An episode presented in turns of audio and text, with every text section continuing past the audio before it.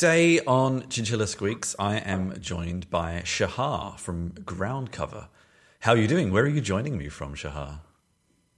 Hey, Chris. Thanks for having me. Uh, I'm actually joining you from hot yet beautiful Tel Aviv in Israel. Yep. I uh, I seem to be uh, interviewing quite a lot of people from uh, from Tel Aviv this week, so it means we can actually so do the interview at a good time of day for both of us, which is nice as well. So. exactly. And we're here to talk about uh, ground cover. What is yeah. ground cover? What what are you bringing to whatever space you're in? So ground cover is basically um, reinventing application performance monitoring for mm-hmm. Kubernetes environments. Um, the idea behind what we're doing at ground cover is trying to uh, redefine the way an APM or an application performance monitoring solution would actually operate and behave uh, in the way that it works by being more scalable or more data efficient and kind of more fit to modern architectures like you know uh, microservices architectures today, which are really API driven and high throughput and stuff like that. And we put that together with, uh, you know, a, a, an already well-known technology, which is called eBPF, uh, which is really revolutionary in a way that eventually it allows us to access uh, really deep observability from infrastructure all the way to application with no R&D efforts in like in between, with no code changes and nothing that uh, can eventually uh, cause a lot of friction during the integration. So putting those together is kind of what we're trying to do. And, and the vision behind what we're trying to do is make observability as effortless as possible for teams so they can enjoy it without working too hard for it and scalable. So as they grow and as their team grows and the company and their customer base grows, the observability stack grows proportionally with them and, you know, doesn't hold them back basically. So there's two distinct parts I'd like to dig into there. When you let, let's keep aside EP, eBPF for now. I have covered it before on the on the show, but we'll we'll do a quick recap of that in a minute. Let's have a look at the other yeah. side. Observability is a is a big space. eBPF is on one side. You have the old, more, I don't want to say old school, traditional APM on another side, and you have a lot of things in the middle as well. So, how are you doing that part of things to begin with? So I think um, basically when we look at you know the pain points in kind of the world of application monitoring, I mean application monitoring has been here for a while. I mean everyone mm. knows how to you know cite the three pillars, and everybody there's no disagreements about you know logs, metric traces being an important part of troubleshooting and performance monitoring stuff like that. So we don't ha- we don't have to educate uh, developers and us as developers. I mean we know that for a while. Mm. Uh, the thing is that these solutions have been here for practically almost a decade. Mm-hmm. Uh, you know, the, the basic uh, solutions behind that. And they kind of drag on two problems into the, the space of application monitoring, which I think uh, are not addressed so far in a, in a proper way. One is complexity, uh, mm-hmm. which I think kind of relates to what you said about eBPF. Um, most of application, deep application monitoring is based on SDKs. Uh, so, you know, in, you have to integrate an SDK into your code when the, once the company is small and everything is homogeneous, it's all good. Uh, you can just run freely. But uh, you know, we've, we've, been meeting a lot of co- companies, and just recently we met a fintech company who has been integrating a solution like Datadog for over four months, uh, and they're still like in the midst of this process. So I think it's not weird to hear teams talking about quarters anymore, like integrating. We're integrating Q in Q3 Datadog into our stack because it's more than just you know uh, the complexity of integrating an SDK. Once you have to change code, you have to coordinate between a lot of different teams in a big company. So that's like one part of the equation, and I think uh, what happens there is that this complexity uh, is just you know it translates into R and D effort, but that's not the problem. The problem is that complexity and integration causes poor coverage, basically. Because mm-hmm. if, if it's hard to integrate, uh, you're gonna have to skip on some parts. For example, you're not gonna touch that legacy code that you're, you don't want to you know don't want that anyway. But it's complex to integrate an SDK there, and no one's going to do it. So we see teams are you know left with a lot of blind spots in their production due to the complexity of this integration and a long time to value basically until they get the value. So this is like one part. It, it's it's kind of related to the eBPF and the ease of integration through something which is not an SDK, for something that doesn't require any code changes. But I think uh, the other part is kind of more more what you were uh, looking for in, in that sense, and is the the fact these solutions don't scale well. Uh, I think part of the reason for that is that um, solutions like Datadog, New Relic, and you know these great platforms basically were built over a decade ago when um, the market was mostly based around monolith architectures. You know, uh, customer interactions was not were not as high in throughput like today, and uh, they went for a centralized approach, which was really um, uh, made sense back then. I mean, send all the data back to Datadog or whatever, or the vendor of the observability you work with. Uh, they will crunch all the data there, create the insights, and you know let you investigate and query the data that you want. But the thing is that as architectures are becoming more and more API driven uh, and throughputs are rising and microservices become more and more fragmented into different business units, uh, eventually you, you, just have to collect too much data to get this job yep. done. Um, and you know, any interaction for, from a customer can create 10x or 20x interaction inside your cluster just from you know communicating between microservices and DBs and caches or whatever is happening there. So uh, it it creates uh, also pricing models which are unpredictable, kind of scary. What's going to happen next month if the volume of my customers just suddenly peaks?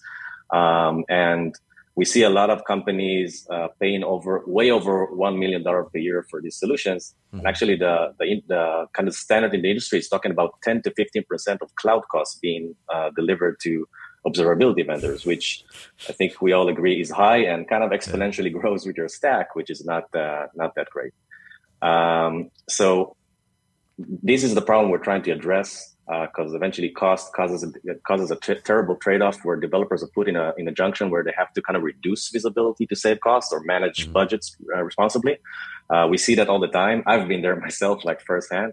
You know, you reduce the granularity of that metric or that log level, or you know, you sample these traces more hardly because you say I can't expect or you know predict what's going to happen in my build next month.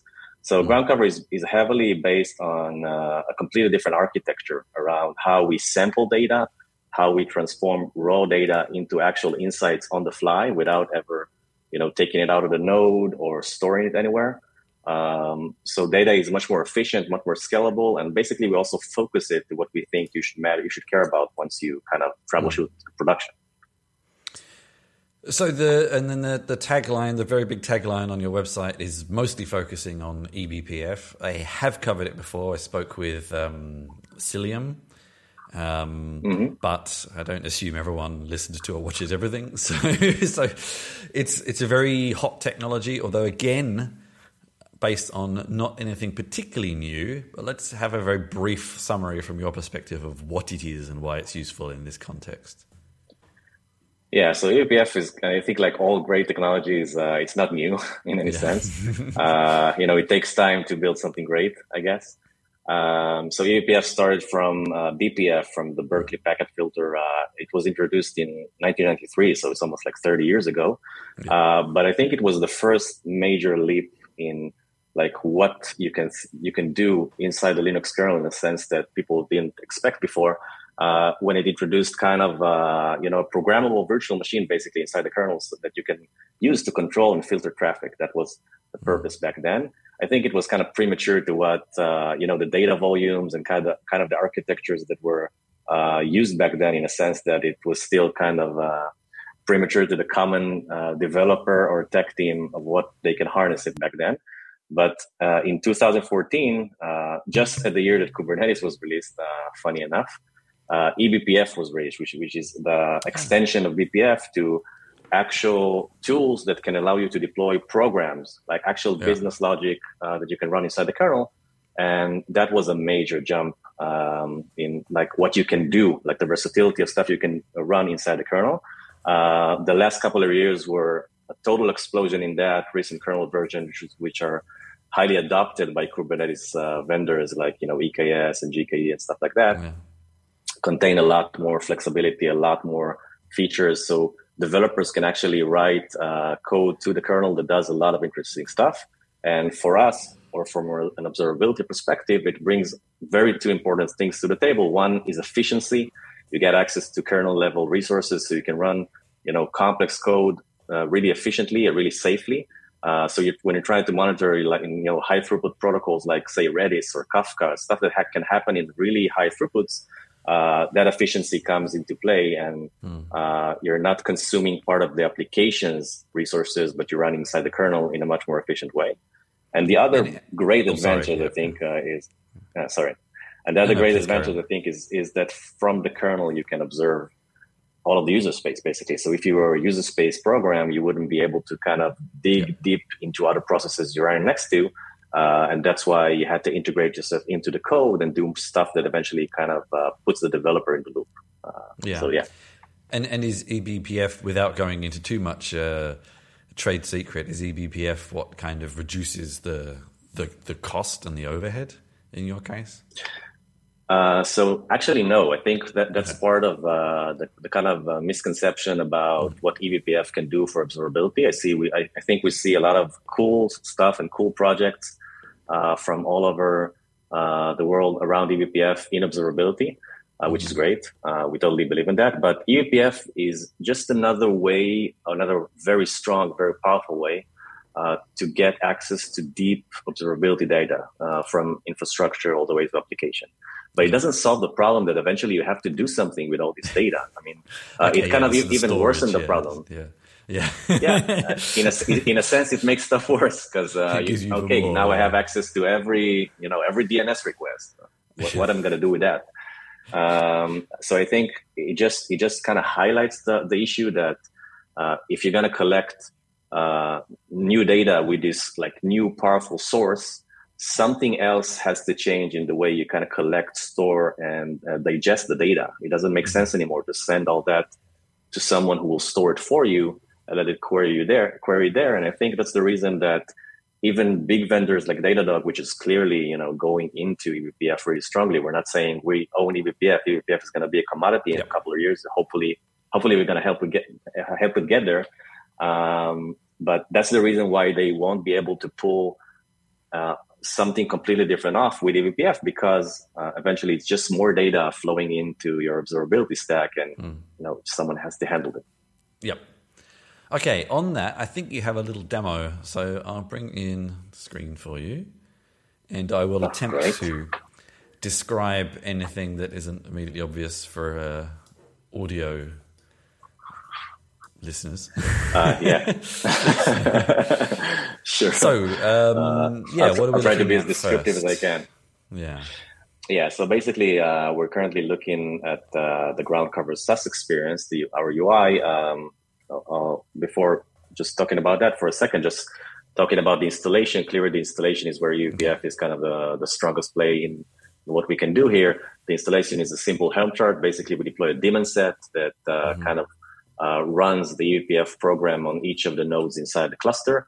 Uh, and on the other hand, in our own separate code with our own separate like transparent resources, uh, we actually run this aggregation that I was talking about, of eventually taking all the data, you know, surfacing from eBPF aggregating it, turning it to metrics, and you know, uh, eventually serving it as an as an APM grade kind of value.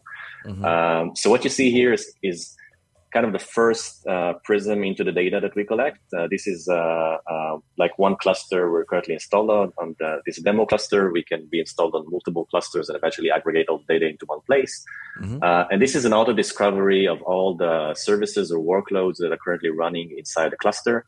Um, we actually uh, you know detect how they operate it at runtime and not just you know using Kubernetes API. So we can tell you who's healthy and who's not right now. So what what is what you're currently seeing uh, in this kind of uh, you know weather uh, oh, okay. sunny and you know rainy um, visuals is that some of them are currently unhealthy. And for example, this front end uh, the tile you see here of the front end, this is the actual workload. It can be represented by, say, 15 pods on three different nodes. Yeah. This logical unit is currently experiencing three different issues, and these are not Kubernetes health checks or something like that. This is out of the box issues that ground cover catches on the fly while detecting, for example, that this uh, specific uh, workload is communicating over gRPC and HTTP. Yeah.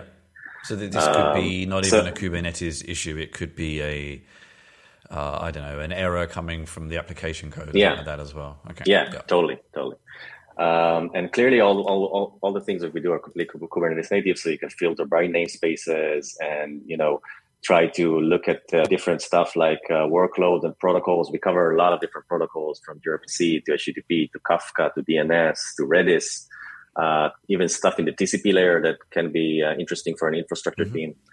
Um, and we also can create interesting things like that, which eventually kind of uh, merge together our distributed collection, which uh, you know data can be collected distributed from very different nodes and eventually putting all this together using the Kubernetes metadata into something which is like this logical flow map that you just saw, see here. This is an actual uh, current runtime dependency map between the different services. And you can see, you know, uh, different error rates happening on some of the edges, yeah. which can, can, be HTTP, gRPC, or anything else that we eventually detect. This is a uh, little uh, so bit of an really upgrade to that usual topology kind of overview, isn't it? Um, yeah. Yeah, I think the, the cool part here is also that, uh, I mean, we only need to see one side of the conversation in a sense. So mm-hmm. even if we're talking about cross cluster communication or managed services, you know, like managed Redis or RDS or anything outside of the cluster, which is co- totally common, we're going to see that interaction. We're going to monitor that error rate. We're going to monitor that latency because we catch it from the client side. Mm-hmm. Uh, and, and, the granularity there is going to be from your Kubernetes perspective. You're going to know who's the client behind that, who's the entity behind that. So things are much more you know logical to the stack of your Kubernetes and not some IP you know flowing around communicating with the RDS, which you're not sure who it is. Mm-hmm. Um, so this is one cool like part of, of what we can do. Uh, the other part that the ground cover is trying to bring to the table is kind of an um, uh, inbox approach into troubleshooting, if you if you want. I mean, uh, trying to put all the issues that we out of the box detect in the cluster mm-hmm. in one place from very different uh, domains. So this is just our demo. So you can see problems in gRPC, HTTP, Redis, Postgres happening currently in the cluster. Uh, we also detect Kubernetes events. So there could be a container restart, you know, happening from any different container in the cluster that we will indicate and uh, help you troubleshoot or an out of memory crash or anything like that. Um, and each of these issues eventually are aggregated, I mean, by our aggregation mechanism. So this, for example, is uh, an HTTP request that uh, gets 500 uh, failure uh, status code from front end inside the cluster, which is the HTTP server here. But this happened like 38 times in the last 15 mm-hmm. minutes. Clearly, we're going to try and aggregate it yep. for you. Um, and once you dig in, let's say, just look at G- this gRPC error. Once you dig, dig in, what we do is we capture spans on the fly. So we create two different kind of um, inputs, which are really APM uh, grade value in that sense. One is the golden matrix of, you know, requests per seconds, error rates, and their distribution by status codes, and the latency of, say, P50 and P95 on that specific resource, that's that specific API. Uh, and we also capture different spans so you can investigate like good example. So this is, uh, uh, you know, an example of the good payload uh, traveling between the client and the server, uh, which this request eventually uh, ended up with a, you know, a correct response but you can also take it to investigate uh, you know the bad response which eventually grpc the grpc stack reported an unknown error so you can yeah. see okay what what in that payload eventually triggered that request and that's that's part of the really interesting part that ground cover does we don't capture all the spans inside the system we sample high latency spans erroneous spans things that are interesting while also capturing some of the common spans so you can kind of investigate and compare uh, that's okay. why the data efficiency stays so high how do you how do you filter out what may not be useful? I mean, when you say common and erroneous, that kind of sounds to me like all of them. but so yeah. we we separated it into two uh, different parts. We have uh, we manage budgets for sampling, which are um, uh, managed by each edge component, each agent running in each node. Uh, we sample all the failures in, until some kind of budget that we determine. And we sample, we learn the distributions of latency, payload sizes, status code distributions, stuff like that inside the actual edge model. Uh, and so we can sample from different parts of the distribution. So say in latency, we will also sample, we will always sample, say P95 or really fast requests, sample from the edges of the distribution, like uh, with intent, because we learn the distribution on the fly inside the edge component. Um, and from general like population of requests, we will sample randomly with a specific separate budget. So you can also see random stuff that we might have missed from, you know, our narrow perspective on the sampling mechanism that we run. Uh, the result is that you can sample a really, really high uh, throughput API and eventually be positive that you're going to get the one out of a million requests that failed even if it's that rare, uh, which is mm-hmm. kind of a major leap if, uh, in in the way sampling is currently operating in in APM solutions, and that's why uh, you're sometimes missing out on what you care about, and mostly collecting 99% of you know irrelevant data that you have to pay. Yeah. Okay. Yeah. Yeah. Uh, we do the same thing for logs also, which is kind of cool. Uh, we collect 10 seconds worth of logs. We actually uh, keep the logs inside uh, a ring buffer uh, inside the, each edge component that uh, is running in each node. Uh, and once an event happens, we dump those 10 seconds worth of logs into storage. Uh, so you get kind of the our kind of indexing on your logs in a sense um, by us telling you these are probably the logs you're gonna you're gonna want to query. Yeah. So we keep them really efficiency and really accessible. we're not saying logs are not important like all over the system, but it's kind of an, a, a, smart indexing into the seconds before and after an event yeah. uh, from the relevant pods that you know took place in the specific uh, incident. Okay.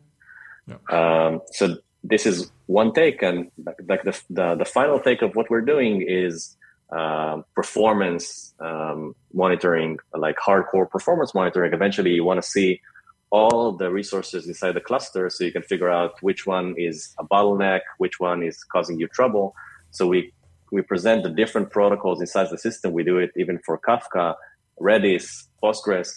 So you can even go say to Postgres and see all the queries running from all the clients inside your servers, inside your cluster into external RDS services.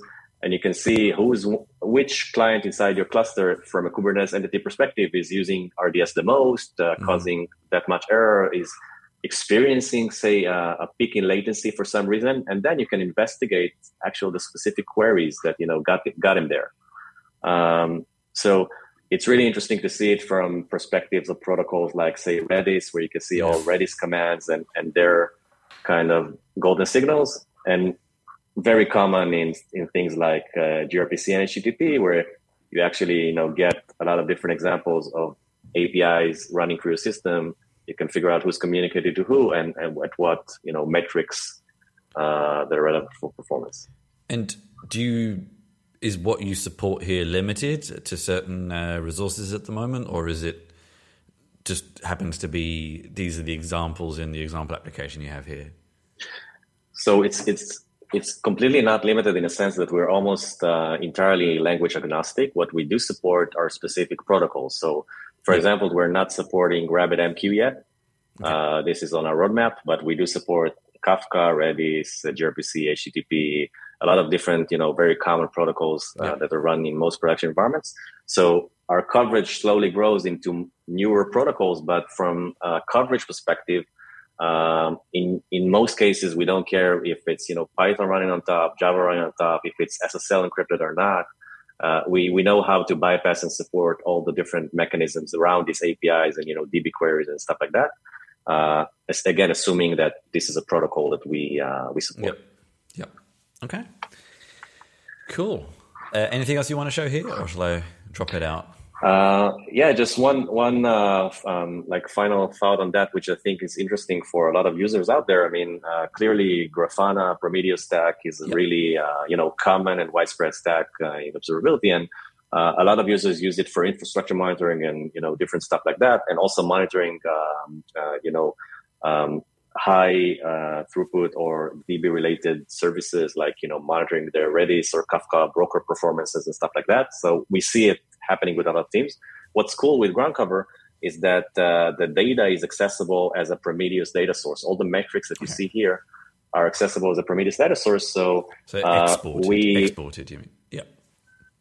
Yeah, I mean, you can actually add us as a data source, as yep. a Prometheus data source. We're not actually running Prometheus because it wouldn't. yeah, of, no, for uh, sure. It's a remote uh, the granularity read or whatever they call it. Yeah. yeah, so you can just you know build uh, uh, dashboards from a lot of metrics that we create, create out of the box. Uh, we work with customers to create uh, these dashboards, all documented, so people can also create their own. Yeah. Uh, so it kind of open up opens up new use cases into you know using the data that your observability stack is collecting, and not just you know sticking to our UI, which we think is great, but you probably have your own thoughts on on how to Actually, you know I, I, troubleshoot with your it. UI is, is, is interesting. I, I, like you're kind of going for this slightly more. Um, light-hearted a look and feel to a lot of observability platforms. I, yeah. I don't yeah. honestly know how some people will feel about that. I'm not sure, but it does certainly. Look we know how we feel about it. I mean, uh, there's some sometimes you get lost inside these, you know, huge dark blue platforms yeah. with all these million tabs. Uh, there's also uh, like uh, something we're trying to say there from the sta- product statement, yeah. but you know that's us and that's what we believe in. Yeah. Cool. All right. Let's just uh, go through a couple of more general questions to wrap up.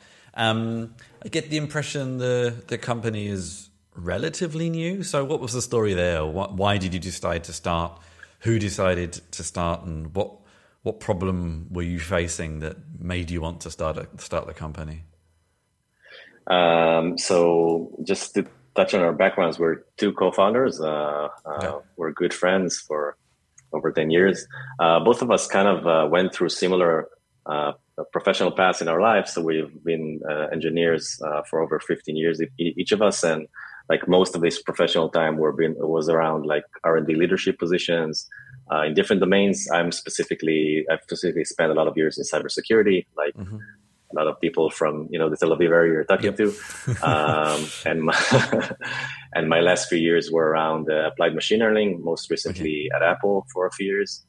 Um, and for, through all these kind of periods, we were both of us were on the user side of platforms like Datadog, New Relic, mm-hmm. you know, Grafana Prometheus, and stuff like that. So um, monitoring was always something critical from our day to day and the way that we eventually you know managed our teams and our our projects. So we always had have been using these kind of platforms. So we knew where they work great and what what are kind of their drawbacks and problems. And a, about a couple of years ago, uh, we knew that we already had kind of a vision about how to collect data differently for production, uh, troubleshooting, and monitoring, and what we want to do different there, and make those solutions more scalable and more fit to the modern world. Uh, and it all kind of clicked about a year ago uh, when I mean we come from kind of the cyber way of thinking, so it's always been our interest to you know engage with low level technologies and figure out how operating system works and you know uh, technological frameworks operate and stuff like that. And we got familiarized with eBPF at some point where it was relatively new. Uh, right now, it feels like it's it's a hot discussion, which is really cool. Um, and that's where things kind of click. The vision of you know trying to do differently diff- stuff differently in the APM domain and this revolutionary technology that can make a lot of this happen from uh, you know a friction kind of uh, uh, uh way f- for the R&D team that's kind of where things clicked for us. And we knew that uh, you know we have we had to build it in into an integrated solution that would take both uh, both of these different ideas into one. And that's kind of where ground cover is positioned today in the world trying to take these two approaches and kind of merge them into a solution that will create a different uh, experience into application monitoring. And so the eBPF aspect, like uh, you mentioned, um, uh, actually, I can't remember who you mentioned out of the main players now, but I know, um, for example, uh, New Relic took bought out Pixie, who have also actually been on the, the mm-hmm. show before they were acquired. Um, and I think you also mentioned uh, Datadog, did you? Is now offering eBPF, or did I yeah. mishear you? Yeah. So uh, you know, a couple of these larger vendors are starting to offer this now. So, mm-hmm. what do you think your point of difference is and is going to be to to be noticed amongst those fairly well established players? Yeah, so I mean, first of all, regarding Pixie, I think they're they're a great team. They're pioneers in the field of eBPF. Uh, we've met them also in, here in Israel and also uh, their offices. Uh, and truly appreciate and love what they're doing. We actually work together. Uh, we will contribute code back to Pixie because we really believe in the community uh, motion that they're creating. Uh, but I think, uh, and I think uh, Pixie would also acknowledge that that uh, there's a lot of difference, and it kind of relates to Datadog also in that sense. There's a lot of difference in what we're trying to build, like say the difference between Ground Cover and Pixie.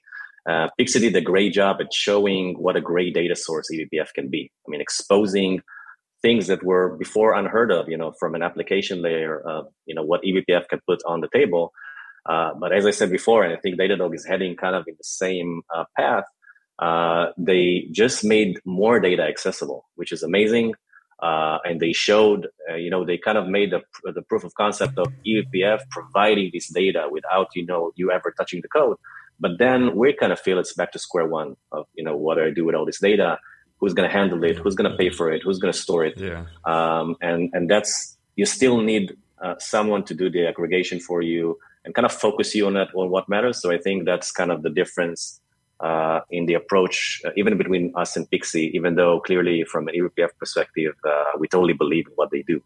Uh, and, and as I said before, I think Datadog, uh, New Relic with Pixie and other vendors, eventually eBPF will hopefully be a commodity. I mean, mm. clearly it's, it's, it's currently very far from the average developer and we're trying to make it accessible, yep. but, uh, you know, holding it back from the community is not, go- is not what's going to make, you know, a dent in the APM world we believe it's mostly the other part of combining it with a completely yeah. different approach yeah. into how you aggregate yeah. the data. Yeah. Okay, and you mentioned a couple of small things along the way, but what's um, what's on the roadmap for the next six months? Yeah, so groundcover is actually um, um, launching really soon. I mean, we just uh, closed another uh, funding round, so we're going to be announcing it soon. Um, and basically, we're already open uh, to the world with a free tier that we really believe in. Uh, it's completely self-served, so everybody can you know try it out, go to groundcover.com and install, and we totally want this this feedback from developers, from teams, you know, actually working in real Kubernetes environments. Um, and we have great plans to expand the product to create a truly Kubernetes native APM that uh, can kind of bounce between the infrastructure that you care about and actual APM value that, uh, that, that, as you see in the demo, uh, a lot of roadmap into expanding into new protocols and you know different uh, stuff that we hear from customers all the time, mm-hmm. and growing the team since uh, we're currently uh, uh, in in high growth here. Um, that's basically our you know on on our agenda. Everything then is on the agenda. yeah. Rule the world. cool. Um, Shahar, thank you very much for your time. And thank you for joining me today. Thank you, Chris. Thank you for having me.